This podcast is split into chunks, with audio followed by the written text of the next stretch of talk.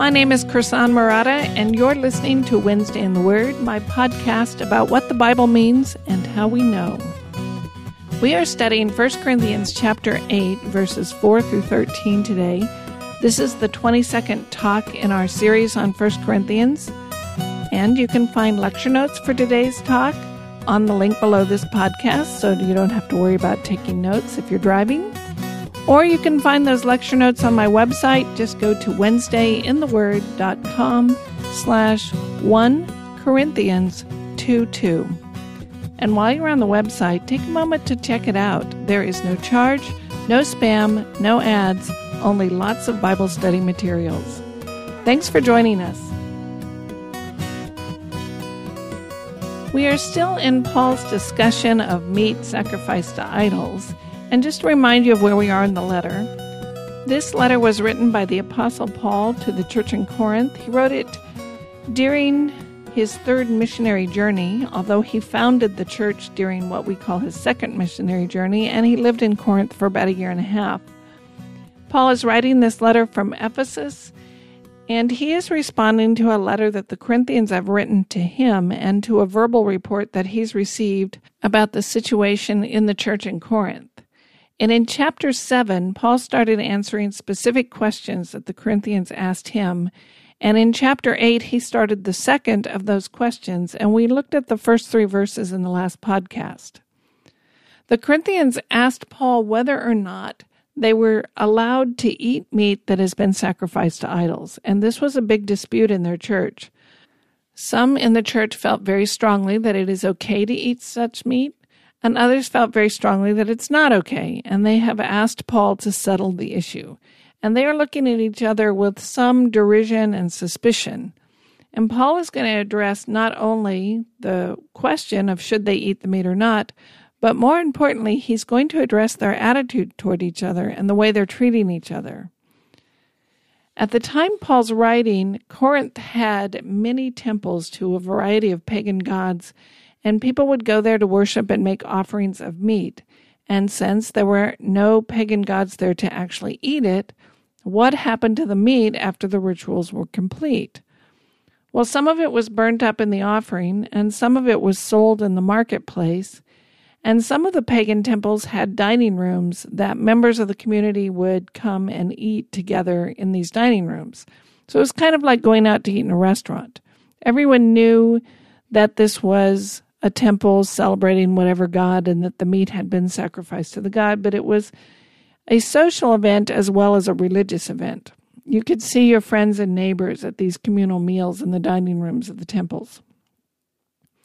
Many of the believers in the church in Corinth were Gentiles before coming to faith in Jesus, and they would have been a regular part of these temple meals. They would have been in the habit of participating in this ritual and in eating at the temples. And in many ways, these meals were as much a social event as a religious event. It was something they had done their whole lives, and they see no problem in continuing it. Others in the community don't feel this freedom, and they argue that to participate in the meals at all, to buy the meat in the marketplace, is to participate in idolatry, and of course, we should avoid idolatry. So to participate in any part of the ritual, they would say is idolatry and therefore wrong. And this issue is dividing the church. In the verses we looked at in the last podcast, we saw that the argument of those who feel free to participate in the temple meals is that we know the idols aren't real. Yes, those pagans still think that the temple gods are real, but we know better. We know there's only one God, and he's not the God of that temple. We know that they are not worshiping a real being. These are just statues made with human hands. If we were intending to worship other gods, that would be wrong, but that's not our intent. We're not going there to worship other gods. We're going there to eat.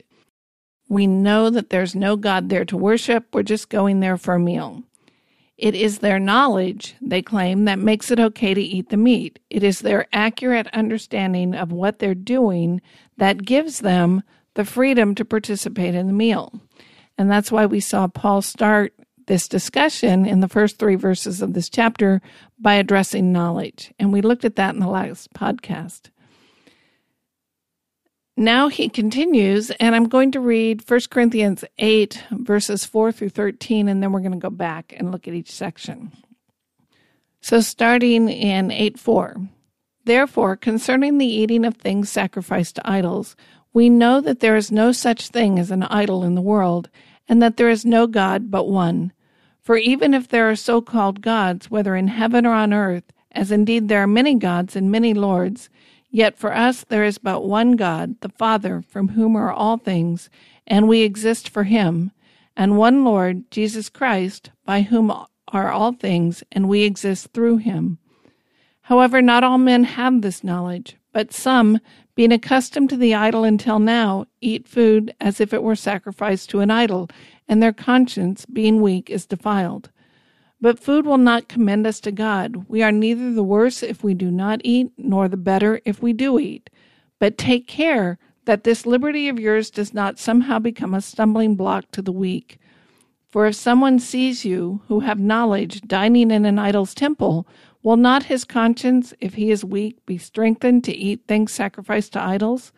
For through your knowledge, he who is weak is ruined, the brother for whose sake Christ died. And so, by sinning against the brethren and wounding their conscience when it is weak, you sin against Christ. Therefore, if food causes my brother to stumble, I will never eat meat again, so that I will not cause my brother to stumble. Okay, let's go back and look at 8 4. He says, Therefore, concerning the eating of things sacrificed to idols, we know there is no such thing as an idol in the world, and that there is no God but one. Now, notice Paul starts out his argument by agreeing with them. He says, We know this to be true. We know that there is no such thing as an idol, and we know there is only one God. Now, of course, he doesn't mean that idols don't exist. The statues exist. The Corinthians can wander around their town and point to all the statues and altars to pagan gods. Paul means there's nothing behind those statues. Those statues are just wood and gold and clay. There's no deity behind them. These are temples to idols that do not exist and temples to gods that do not exist.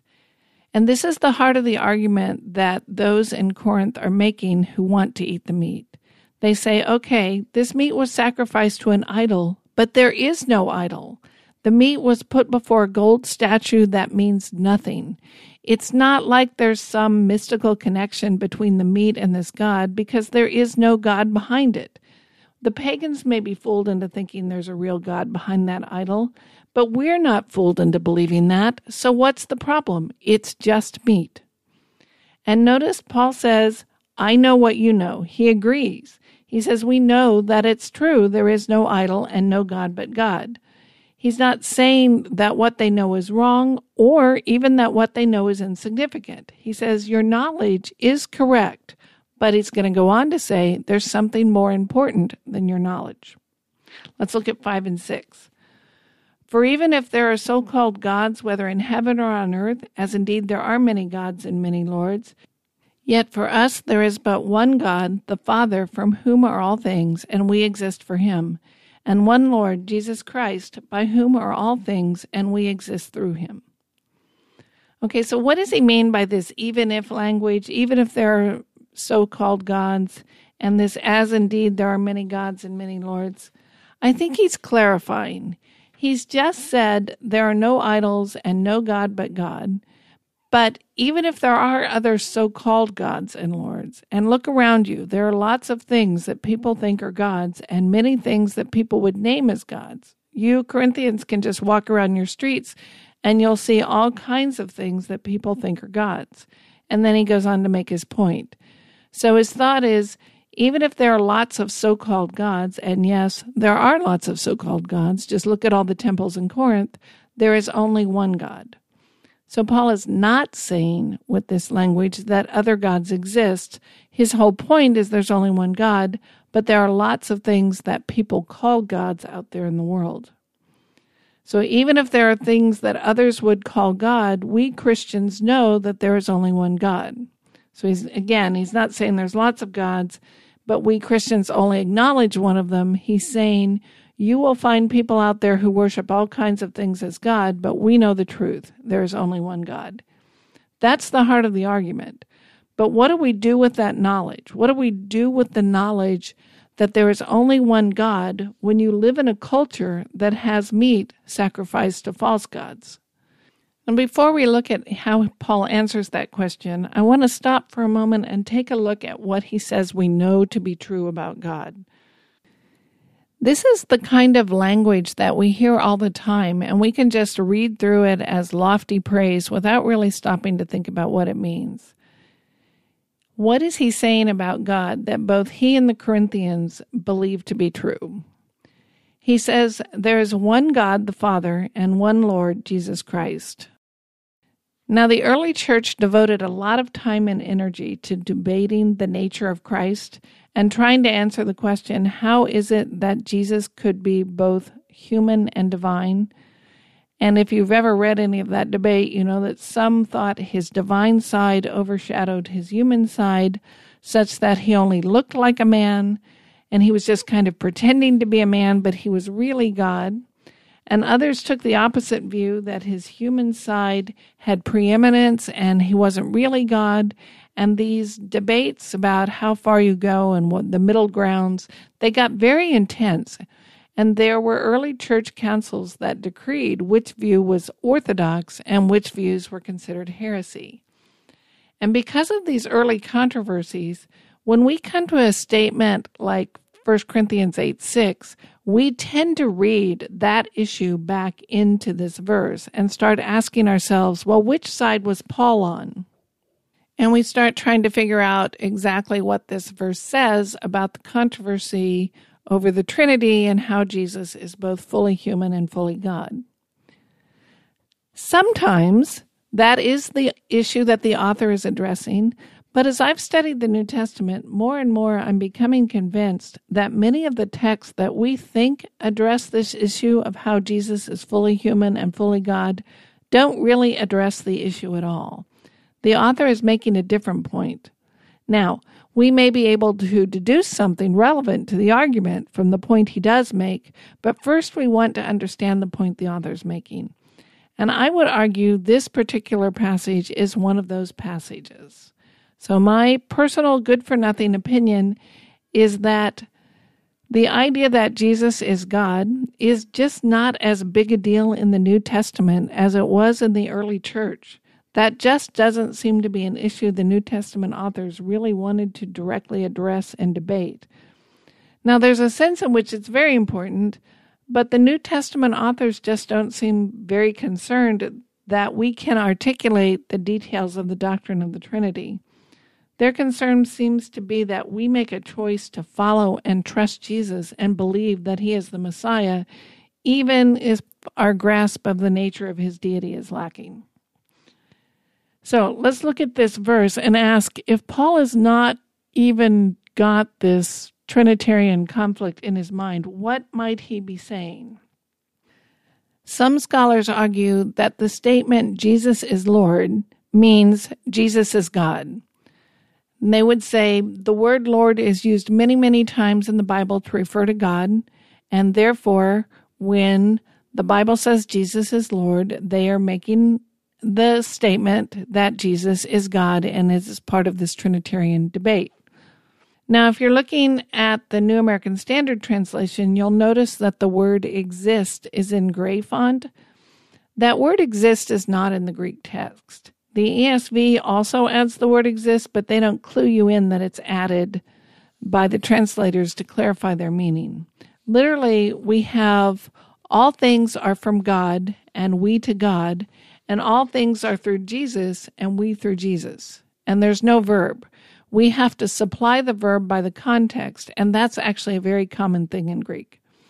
The translators of the New American Standard Bible and the English Standard Bible have filled in the word exist to tell you how they're understanding the verse. So they're painting this picture that the world and everything in it was created through Jesus and we exist because of Jesus.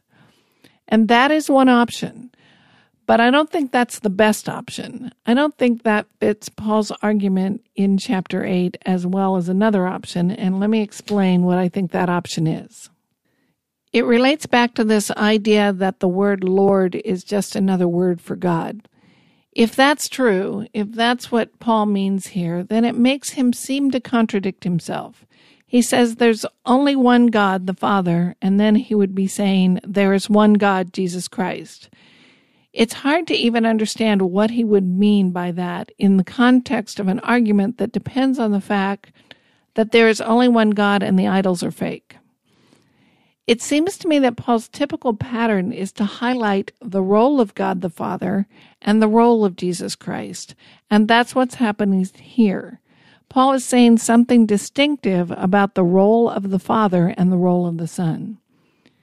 And by saying that Jesus is Lord, Paul is saying something about his role, not his divinity. Let me look at a passage that I think makes that clear. Psalm 110, verse 1.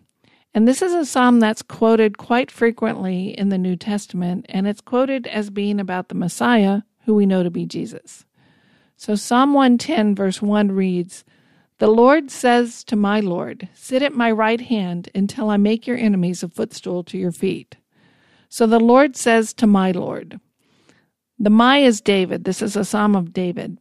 And if you're reading the New American Standard, you'll notice that the first word Lord is in all capital letters, and the second one is not. When the word Lord is in all capitals in the New American Standards, it's indicating that this is the name of God. This is the name Yahweh. And it was standard practice, following the practice of the Jews, to not say the name of God out loud, to substitute the word Lord instead. And so the New American Standard puts the word Lord in all caps to distinguish it from the actual Greek or Hebrew word for Lord. So they're saying, the Lord, that is Yahweh, says to my Lord, which is the Greek word for Lord. So here's an example where we see the practice of the word Lord referring to God, but it's a way of not saying his name out loud. And that accounts for a lot of the uses of Lord in the New Testament. But more interestingly, we have the Lord says to my Lord, or Yahweh says to my Lord. Well, who is talking to whom? So God is not talking to himself. This is Yahweh talking to the Messiah, the coming king, whom King David refers to as my Lord. Now, Jesus makes this a little clearer. He's speaking to the Pharisees and he refers to this psalm and this is what he says. This is Luke chapter 20. I'm going to read 41 through 44. Then he, that's Jesus, said to them, the Pharisees, How is it that they say the Christ is David's son? For David himself says in the book of Psalms, The Lord said to my Lord, Sit at my right hand until I make your enemies a footstool for your feet. Therefore David calls him Lord, and how is he his son? So, how is the Messiah how is the one who is his Lord his son? So Jesus asked the Pharisees basically, whose son is the Christ? Whose son is the Messiah? And they say, well, of course, he's the son of David. And Jesus says, David calls the Messiah Lord. Why did David call him Lord? David is king over all Israel, and yet he is bowing down to this one he calls Lord. Well, in the context there, I think it's pretty clear that Lord means master. Lord is the one to whom I owe obedience and allegiance. And here you have David, the king of Israel, referring to someone he must call Lord. He must obey and give his allegiance to. And the Messiah is the one that David must obey. So even the greatest king in Israel's history obeys the Messiah. The Messiah is greater than the, even the king of Israel. And I think that's part of what Jesus is saying. How is he his son? Well, because he's the Messiah. He's greater even than the King of Israel. In Acts 2, Peter also refers to this psalm in a sermon he gives. And he refers to Psalm 110, and then he concludes Let all Israel know for certain that God has made Jesus both Lord and Christ. So Christ is the word for Messiah, and he says God made Jesus both Lord and Messiah. So let me read that. This is Acts chapter 2, verses 34 through 36. And what I want you to notice is that Peter is clearly referring to the role Jesus was given. So Acts 2:34, For it was not David who ascended into heaven, but he himself says, The Lord said to my Lord, Sit at my right hand until I make your enemies a footstool for your feet. Therefore, let all the house of Israel know for certain that God has made him both Lord and Christ, this Jesus whom you crucified. So, what I want to point out through all of that is that the word Lord seems to refer to something bigger than the fact that Jesus is divine. When the Bible talks about Jesus being Lord, they're referring to this claim that he is the Messiah, the one who is going to sit at God's right hand, and God is going to make his enemies a footstool for his feet. If Lord only means he's divine, then Peter's statement in Acts doesn't make much sense because God didn't make Jesus God.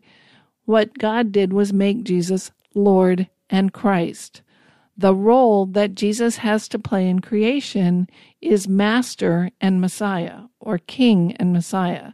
He is the one who will establish God's rule on earth and bring in the kingdom of heaven, the one who sits at the right hand of God and who everyone acknowledges is the King of kings and Lord of lords, such that even David, Israel's greatest king, calls him Lord. So Peter's point is the Father is crowning him Christ Messiah, and King, Lord or Master or Ruler. So I would argue when the New Testament says Jesus is Lord, quite often they mean He is my King, my Master, and my Ruler. What He says is true and right. He is the one to whom I owe everything, and what He commands I must do. Now, it is true that part of what makes him fit to be Lord and fit to be Christ is the incarnation and his deity, but it seems to me the emphasis in saying that Jesus is Lord is saying, He is my King, He is my Master. He is the one who rules with the authority of God. And Peter is saying to the Jews in Acts, This man whom you crucified, he's your Master. God made him Master and Messiah.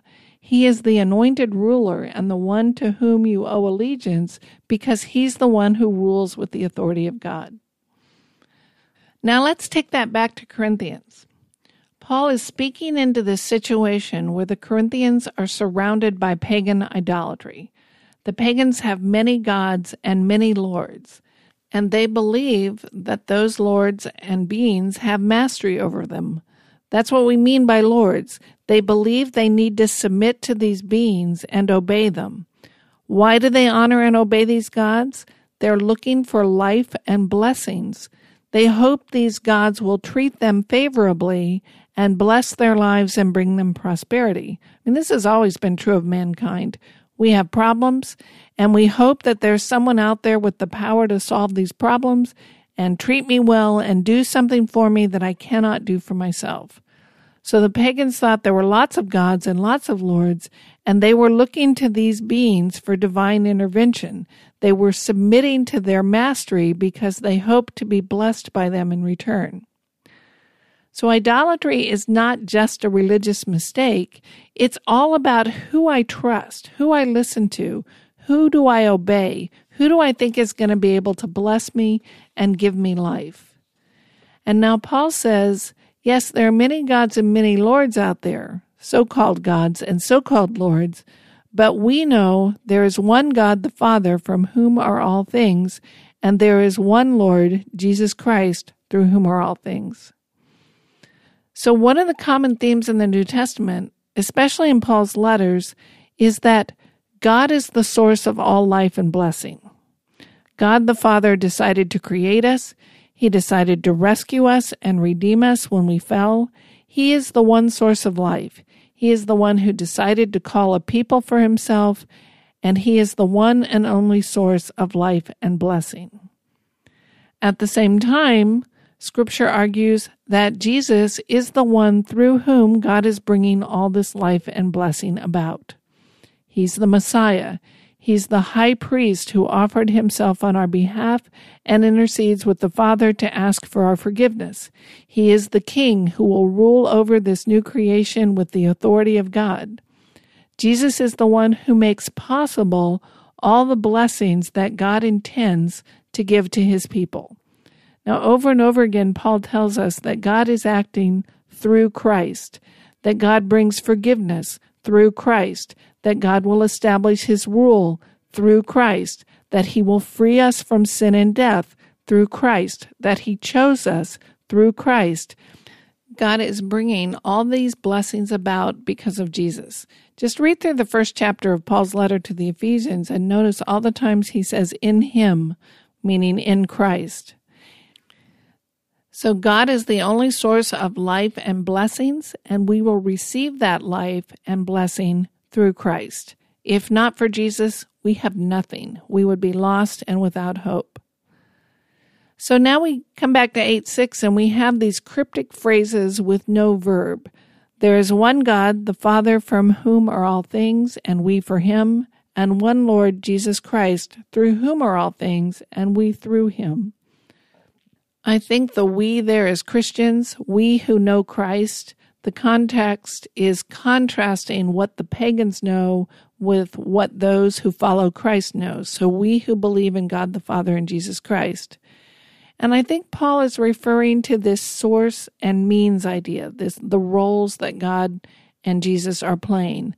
God is the source of everything, and Jesus is the means by which God is bringing it about. So the Father is the one from whom are all things, and we belong to Him, and we owe everything to Him, and all the blessings that He has promised will come through Jesus and to us through Christ. So we through Him. If we are to receive life, it will be through Jesus, and we belong to God through Him. That may be a little hard to follow in a podcast. Let me try to paraphrase it to put it all together and see if this clarifies for you how I'm taking this verse. So, this is my paraphrase. The pagans think that there are many gods who will bless them. They obey many lords and masters so that they can find help and blessing. But we Christians know there is only one God, the Father, and that everything comes from Him, and we Christians belong to Him alone. And there is only one Lord and Master, Jesus the Messiah, and that all the blessings God has for us, He is giving us through Jesus because of what Jesus did for us. Now, that's what Paul says we know in 8 6. This is what he agrees to. You Corinthians have argued that you know this to be true, and I agree with you. I, Paul, know this to be true. There's only one God the Father, and everything comes through him, and there is one Master or one Lord, Jesus Christ, and we will be blessed only through him. That's a pretty big statement when you stop to think about it. And Paul says, This is what I know to be true. And Paul claims to be an apostle. That is, he claims to be one of a handful of people that God revealed his plans and purposes to, and that Jesus appeared to and taught him. And Paul is saying, This is what he taught me. This is what I know to be true. This is what God is doing, and he's doing it through Christ. The idols are nothing. There's only one source for life, and that's God the Father, and there is only one means to gain the life He offers, and that is through Jesus Christ. That, if you stop to think about it, is a pretty big, important theological statement, which makes it very striking that the next word he says is, however. However, there's something else we need to know. This knowledge alone is not enough to tell us how to act in this situation of meat offered to idols. As important as that knowledge is, we need to know something else. Let's look at verse 7. However, not all men have this knowledge, but some, being accustomed to the idol until now, eat food as if it were sacrificed to an idol, and their conscience, being weak, is defiled. So he says, however, not everyone has this knowledge. He could be saying, well, all the Christians know this to be true, but there are some pagans out there who don't get it. But because of what he goes on to say, I don't think that's what he's getting at here. I think he's saying there are some Christians who get it, and there are some Christians who aren't quite there yet. Some of your brothers and sisters in Christ have not fully grasped this idea that the idols are fake and irrelevant. They believe in God and they look to Jesus for salvation, but because they were raised to believe in idols, they still have this sense that there is something there. Now, they may know intellectually that the idol is a fraud, but it still feels like maybe the idol has some power. They're accustomed to it. It's habit. It's a way of life to them. They grew up worshiping this idol and it feels true to them. So when they get around those idolatrous practices that they used to participate in, it feels significant for them. The action still carries some meaning for them. And he uses this phrase, their conscience being weak is defiled.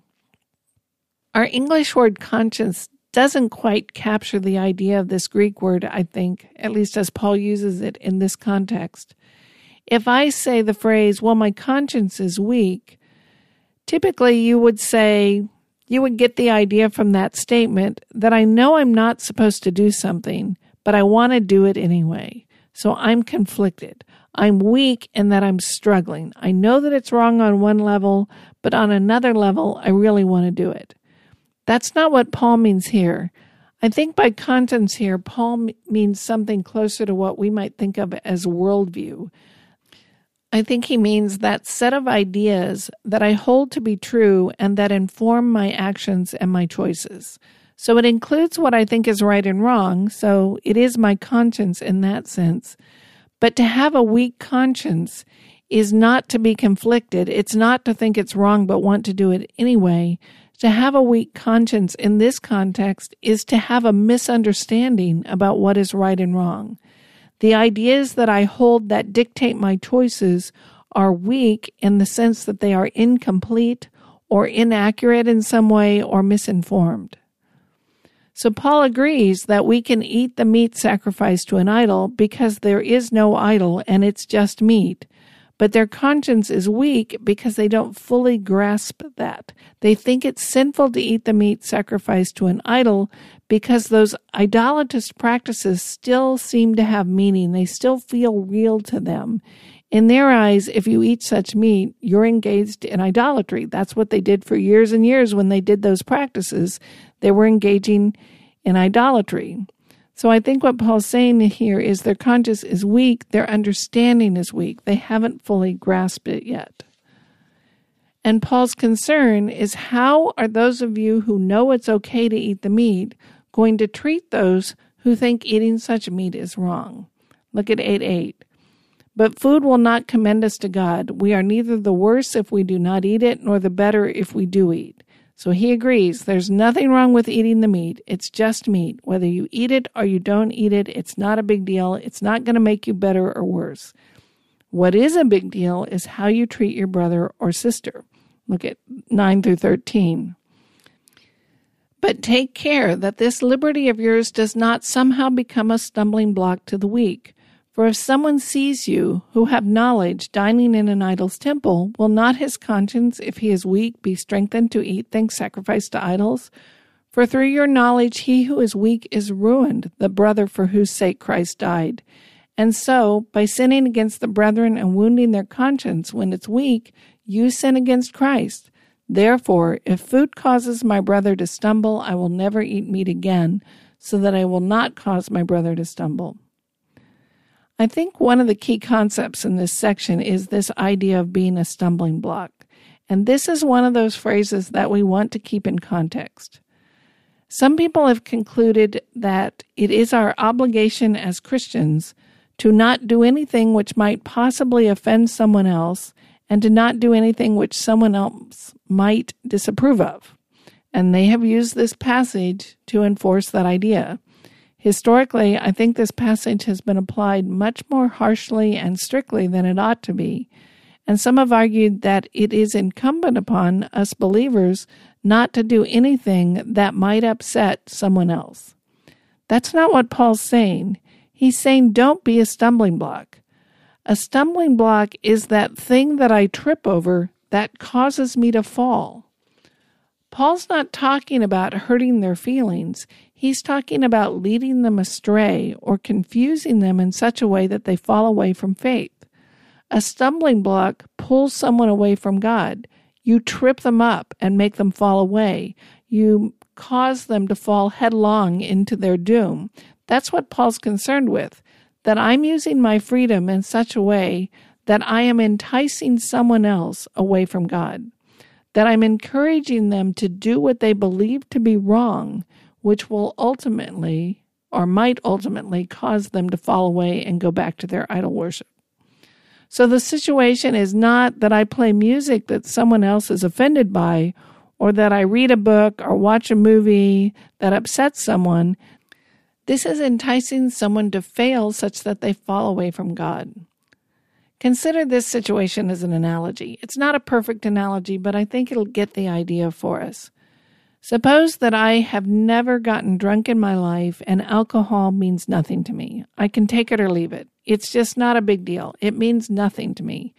And when I go into a bar, my purpose is to hang out with my friends. I can have one drink all night and be content. But then there's my sister, who is a recovering alcoholic and just recently broke her addiction. Should I invite her to join us?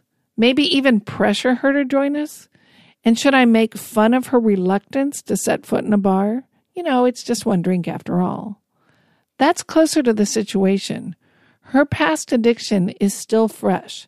The alcoholic lifestyle is very real to her, and it's very enticing, and it carries weight and memories and baggage. And she believes it would be wrong to have even one sip of alcohol, let alone one drink, because of the dangers and the temptations of falling back into that lifestyle. So if she joins me, she's likely to fall back into alcoholism. I have been a stumbling block to her. I have caused her to fall off the wagon with my freedom to drink. That's closer to the situation Paul's describing here.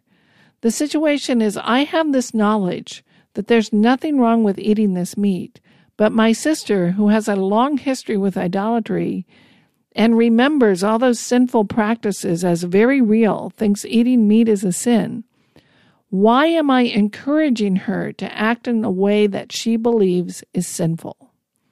I'm doing something that I believe I'm free to do, but my sister is would be doing something she believes she's not free to do, and I'm encouraging her to flirt with her sinful past and participate in her old idolatrous ways. Why would I do that? I could very easily cause her to fall away from God. That's being a stumbling block. And you can see how this could get really kind of insidious. Maybe she wants to please me. Maybe she wants to look cool and sophisticated in my eyes. Maybe she's just tired of me pushing her to get with it and she wants to be one of the in crowd. So she says, okay, one drink, you know, or one steak. What's the big deal, right? But for her, it is a big deal because I am encouraging her to do that which she believes is wrong. And Paul's saying it's not enough that you know the truth. You need to consider the implications of your actions, and you need to consider how you use your freedom and be careful not to use it in such a way that you cause others to stumble.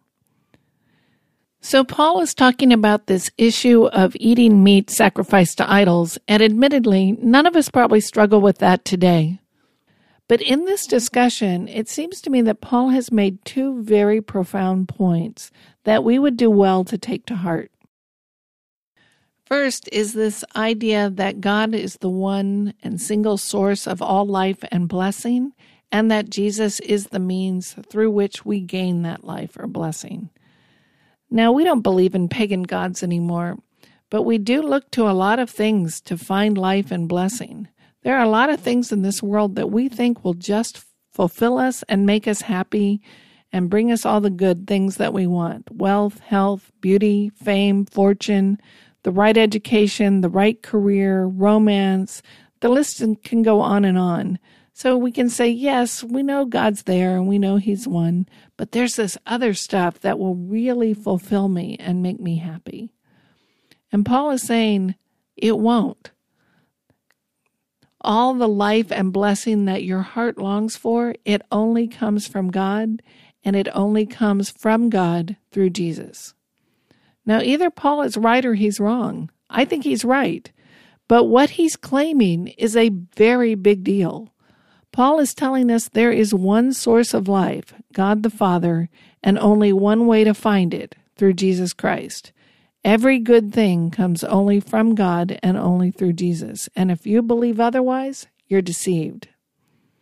Think back to the first three verses we looked at in the last podcast, where Paul talked about knowledge and love. There's nothing wrong with knowledge. This is a fundamental truth that we need to know. And this is probably the truth Paul had in mind. It is crucial. It's important. Paul's not dissing knowledge. He's not saying knowledge is not important. It is crucially and fundamentally important that we know that God the Father is the source of all life and that Jesus is the only way to gain that life. So it's really striking that Paul goes on to say, knowing that to be true is not enough. I have to use that knowledge in the context of loving my neighbor as myself. Paul doesn't want us to use that knowledge selfishly to get our way or to hurt someone else in the process. That brings us to his second point, and that is there is no biblical principle that says you are not allowed to do anything that might bother or offend or upset someone.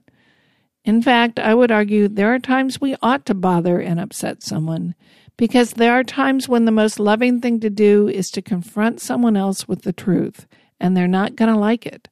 And in some situations, we are definitely called upon to upset someone else. The principle is act out of love. Seek the welfare of your brothers and sisters. That's the principle Paul's applying. How do I seek the welfare of my weaker brother? How do I act out of love in this situation? I have this knowledge. I'm right in my knowledge. I know that knowledge is true, but if I exercise my freedom, it might have destructive and terrible consequences for someone else. So some situations might call for me to offend my sister and upset her because she needs to learn the truth. But in other situations, I don't want to upset or offend her because she's not either ready to learn that truth or I'm not presenting it in a way that's helpful, but in a way that might cause her to fail. So life is complicated. We have to be wise in our understanding and we have to be humble in our approach. And this advice Paul gives here, it's situation specific. The weaker brothers were part of this pagan idolatry. They've only recently come out of it. They're probably newer in the faith. And in that situation, though their theology is mistaken, they believe they would be sinning to participate in this meal, and I should do nothing that entices them to fall back into sin. So I should never pressure anyone to do what that person thinks is sin because I'm setting the example that it's okay to do what I believe to be wrong. In this case, it's okay to participate in idolatry.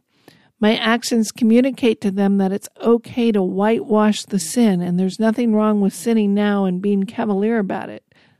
That's the problem.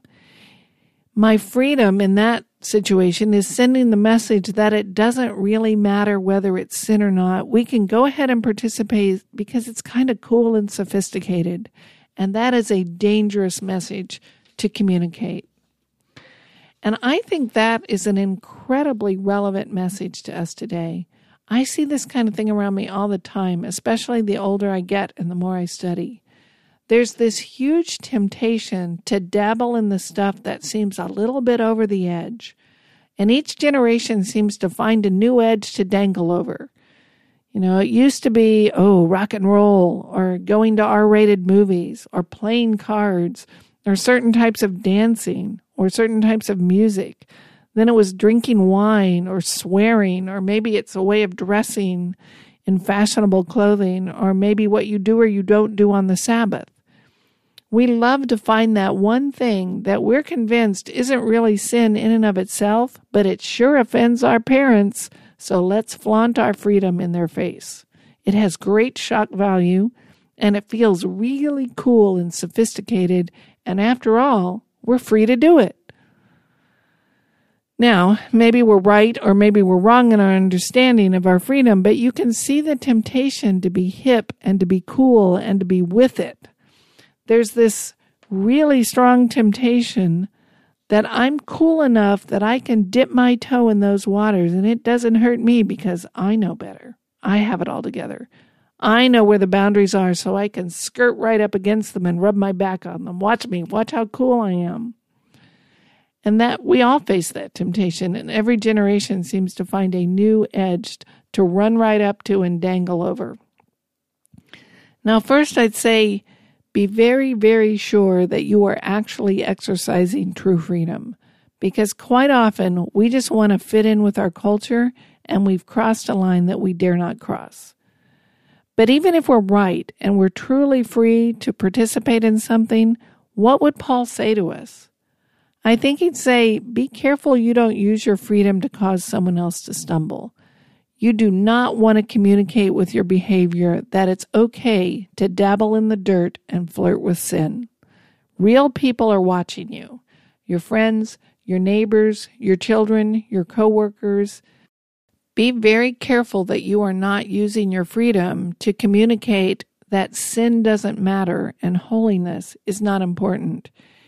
We want to be very clear and very conscious that we are not encouraging someone else to engage in what they think is sin. And we ought to be thoughtful and careful about how we exercise our freedoms. You've been listening to Wednesday in the Word, my podcast about what the Bible means and how we know. If you've been blessed by listening, please leave a positive rating and review wherever you listen to your podcasts. And don't forget to share what you've learned with a friend. Our theme music is graciously provided by my friend and favorite musician, Reggie Coates. You can find his music at heartfeltmusic.org.